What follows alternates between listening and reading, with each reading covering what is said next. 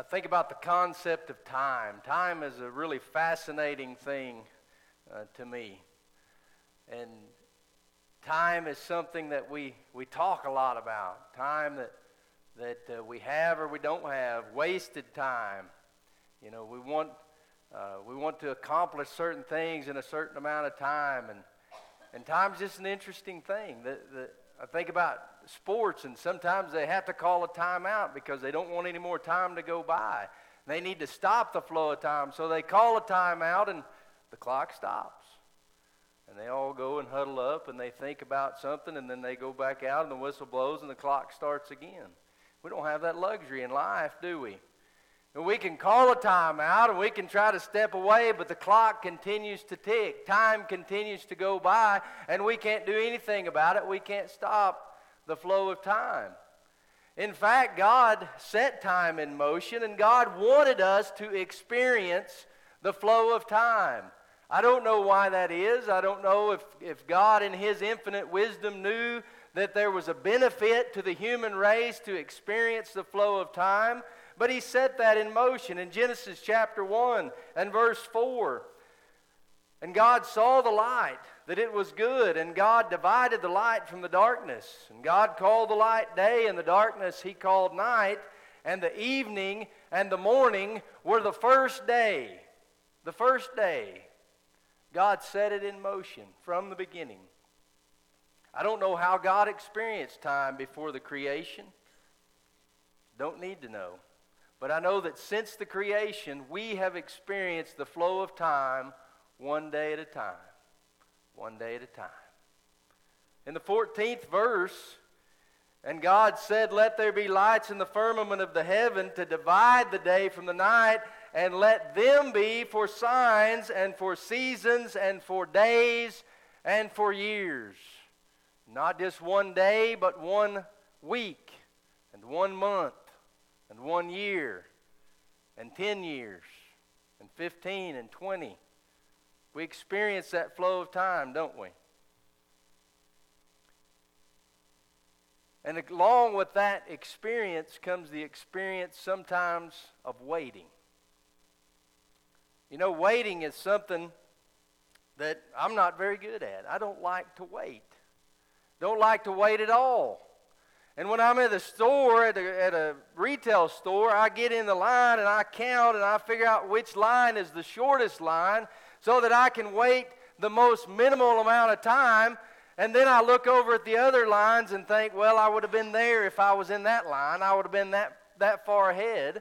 And when I'm on the interstate, I pick a lane and I get in that lane and especially when traffic is slowing down and I pick that lane because I think it's moving the fastest and I'll have to wait the least amount of time to get where I'm going if I get in this lane and then I'll watch the cars go by in the lane next to me because I picked the wrong lane. I always pick the wrong lane. I don't like to wait, but for something that we don't like to do, we spend an awful lot of time waiting, don't we? We wait. I want to tell you about someone or, or a, group of people that waited a very, very long time. In the book of Isaiah, chapter 9, and verse number 6, it says, For unto us a child is born, unto us a son is given, and the government shall be upon his shoulder, and he shall, his name shall be called Wonderful, Counselor, the Mighty God, the Everlasting Father, the Prince of peace. Isaiah makes a prophecy here about Christ, the coming Savior, that He is going to come. Unto us a child is given, unto us a son is given. The government will be upon His shoulders, He will be called Wonderful, Counselor, the Mighty God, the Everlasting Father, Prince of Peace. This is Christ, this is the Messiah. These people had a lot going on in the days of Isaiah in the days that he prophesied, and they were in much turmoil and would continue to be in much turmoil. They had a lot of things going on. Along about the same time, another prophet, Micah, prophesied in Micah chapter 5 and verse number 2 But thou, Bethlehem, Ephrathah, though thou be little among the thousands of Judah, yet out of thee shall come forth unto me that is to be ruler in Israel, whose going forth have been from old, from everlasting. This is 700 years before Jesus comes. Isaiah prophesies, Unto us a child is born. Micah prophesies, In the city of Bethlehem a child shall be born who will be what? Who will be the ruler in Israel. He's coming. They didn't say it's going to be 700 years down the road. Isaiah said to us, a son is born.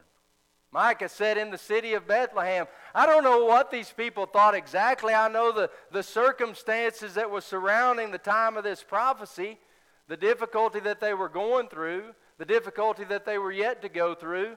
But I imagine if I would have heard that and I didn't know, they didn't know who Jesus was, they didn't know when exactly he was coming. But what would your reaction have been? You put yourself in their shoes and you hear this prophecy. You hear the prophecy of Isaiah and you know a Savior is coming. What would your reaction be? I think I would have been like, yes, yes, the Master is coming, the Savior is coming, the ruler is coming, the King is coming, and we're not going to have all these problems anymore. The Savior is coming. And then a year goes by because we experience those days and years and weeks and months, and so a year goes by. And two and five and ten and a hundred and two hundred and five hundred years. That's a long time. 500 years and 700 years go by. And in the fullness of time, God sends forth his son. 700 years. It's a long time to wait. I can't imagine waiting on anything that long.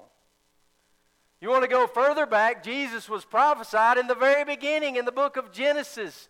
The coming of Christ was prophesied thousands of years out. Thousands of years. Have you ever wondered why God waited so long to send Jesus? Galatians chapter 4, verse number 4. But when the fullness of time was come, God sent forth his Son, made of a woman made under the law, to redeem them that were under the law, that we might receive the adoption of sons. But when the fullness of time was come, what does that mean exactly? It means when the time was right. When the time was right, God sent forth His Son. He didn't send forth His Son when the time was not right. He didn't make the time right so that He could send forth His Son. When the time was right, He sent His Son to this earth. Ephesians chapter 1 and verse 10 puts it like this that in the dispensation of the fullness of times he might gather together in one all things in Christ, both which are in heaven and which are on the earth, even in him. When the time was right, when the time was perfect, he sent forth his son. In the dispensation of the fullness of times, God sent Jesus at the absolute perfect time. What made that the perfect time? I don't know exactly. I can look back and look at some things in history that led up to that point and make some assumptions, make some guesses, but I don't know exactly. You know, consider the Jews in the Old Testament and what they had up to that point in time. They had a written record of the law. They had a written record of the Old Testament. They could turn and find places and find prophecies of the Christ. They had it written down and in their possession. That made that an ideal time for Jesus to come. Had he come prior to that, they would have had to depend on some other means, some other method of, of uh, seeing if that was truly accurate, of seeing whether those prophecies were truly accurate, of determining if that was really the Christ or not. But at that time, when Jesus was born on the earth, when Jesus came into existence on this earth, they had a record. We have records of Jesus reading that very law, prophecies about himself talking about that with the Jews. They had that, they could confirm that. Now, whether or not they did, that's a different story. They chose to deny him in many ways, but they had it there, and it could be confirmed. The Romans had risen to be the world power of the time when Jesus came to this earth. And while we can look back and, and read about the Romans and, and, and criticize them because of the harshness toward Christians, all that's certainly true. What they had done was prepare an infrastructure unlike any time prior to that in world history. You can go over there and you can find roads that the Romans constructed that are still in existence today. The roads are still there today that they built in that time. I wish we could get a road to last that long. We can't get a road to last that long. But they had some serious engineers. And travel was easier than ever before in the history of mankind. Now, was travel as easy as it is today? Absolutely not. They couldn't hop on a, fl- a plane. But they could travel all over the known world at that time. Might take them some time, but they had a road, they had a mechanism to get there. You think about how much easier it was to spread the gospel in that time than when, say, the children of Israel roamed in the wilderness. They had a difficult time. God sent him at the right time. The Greek language was spoken by virtually everyone on planet Earth at that time. Everyone in the known world that they were going to associate with could speak Greek. United in language. At no time, prior to or since even, has people been able to speak that, with, with the exception, of course, of the, the days uh, before the Tower of Babel when everyone spoke the same language. But once God confounded those languages, then we come to that period of time and people learned the Greek language and, and people spoke the Greek language. And a, and a majority of people in that area could speak and could understand that language, making it easier to spread the gospel, making it easier for people to understand. God sent him at the perfect time, and I'm sure there's many, many, many other reasons beyond what I could understand showing that God sent Jesus at the perfect time. But I want you to think about what those people had to do. They waited and waited and waited. 1 Peter chapter 1 and verse 20, who verily was foreordained before the foundation of the world, but was manifest in these last times for you. Before God said, Let there be light, he knew that on the day that Jesus needed to be born, he would be born. Before he ever said, Let there be light. Let that sink in for a minute. That's the kind of God we serve. That's the wonder of the God that is our Father. He knew that there would come a day when we had to have Jesus. We had to have Jesus. And he picked the perfect and exact right time to send him. If you would turn with me to the book of Hebrews, chapter 11. Several verses here, so I don't have them on the PowerPoint. Hebrews, chapter 11. I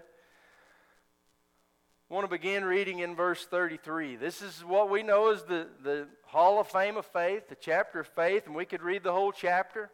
Talks about some very well known characters to begin the chapter, and then he begins to wrap up the chapter with these words. And I want you to think about what he says here. He says, Who through faith, verse 33 of Hebrews chapter 11, who through faith subdued kingdoms, wrought righteousness, obtained promises, stopped the mouths of lions, quenched the violence of fire, escaped the edge of the sword, out of weakness were made strong, waxed valiant in fight, turned to flight the armies of the aliens. Women received their dead, raised to life again, and others were tortured, not accepting deliverance that they might obtain a better resurrection. And others had trial of cruel mockings and scourgings, yea, moreover, of bonds and imprisonment. They were stoned, they were sawn asunder, they were tempted, were slain with a sword.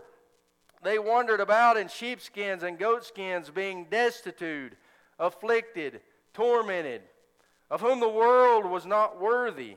They wandered in deserts and mountains and in dens and caves of the earth. These people went through a lot for God. They were faithful. They endured those things. But listen to what it says in verse 39. And these all, having obtained a good report through faith, received not the promise.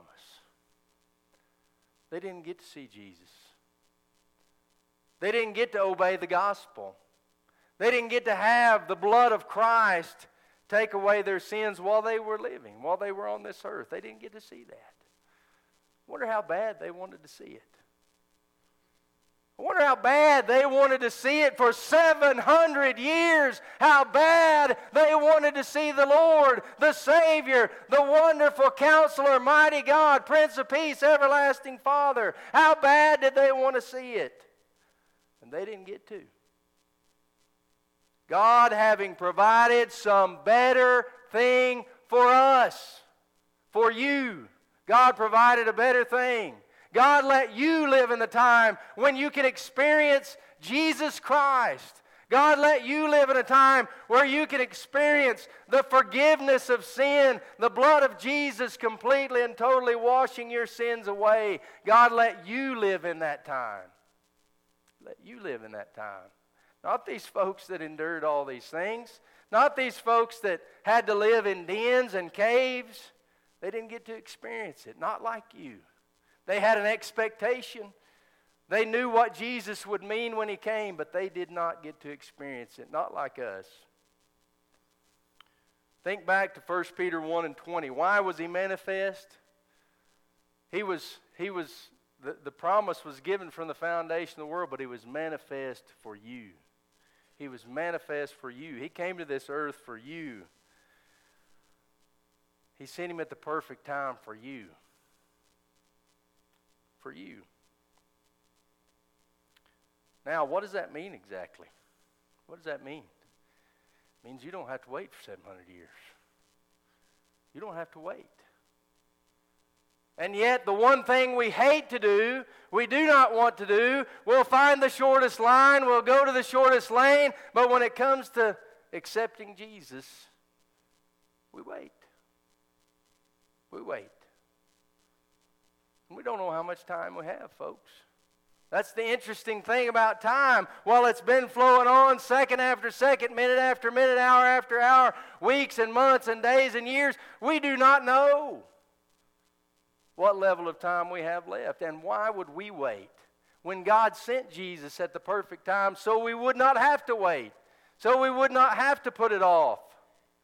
Romans chapter 13 and verse 11, and that knowing the time, that now is high time to awake out of sleep, for now is our salvation nearer than when we believed. The night is far spent, the day is at hand. Let us therefore cast off the works of darkness and let us put on the armor of light. He said it's high time. It is time right now to get busy working for the Lord. Don't wait. Don't spend any longer thinking I can do this or that. Now is the time. 2 Corinthians chapter 6 and verse 2 For he saith, I've heard thee in a time accepted. In the day of salvation have I succored thee. Behold, now is the accepted time. Now is the day of salvation. Now. You do not have to wait. There is no need to put salvation off. There is no need to delay. The blood of the Savior was offered once for all. And we live in the time to reap all the benefits of Jesus Christ, the Redeemer. There's no anticipation of what is going to happen in the future as far as Jesus coming to redeem us from our sins. He did that in the past. The redemption has taken place. All we have to do is look at our life and say, I need Him. I need Jesus. I need His blood. And I need it now and yet we wait. And we'll take the most precious commodity that we have and we waste it. For what? Why? Why do we put it off? Such an example exists. The book of Acts, chapter 24, and verse 25 says, And he reasoned, as, and as he reasoned of righteousness, temperance, and judgment to come, Felix trembled and answered, Go thy way for this time. When I have a convenient season, I will call for thee. He'd waited all that time. This is a man who lived in an era where he would have got to experience what it was like to wait for the Lord, to wait for Jesus. And he waited all that time, and now he's here. And Paul teaches him about him. And, and you can I mean, I can just see the man in my mind. I can just see the man as the realization comes over him that this is Jesus. This is the Messiah. This is the one that can take away my sins. And as he reasoned of righteousness, temperance, and judgment to come, he began to shake and tremble at the thought of this king, this Savior, and what he could do and the judgment that was coming if we don't accept him. And he waited. He waited. He let time go on for another day, week, month. And as time went by, his heart became hardened, more than likely. Who knows what he ever did? Who knows what he ever did? What about you? Where are you at today in your life? Are you waiting to serve the Lord? Are you waiting to serve the Master? Why? Ask yourself that question and be honest within your heart and within yourself. Why would I wait any longer to give my best to the Lord? What if you'd had to wait 700 years? What if you'd had to live in caves and dens and be persecuted knowing you didn't have a Savior yet? They endured that persecution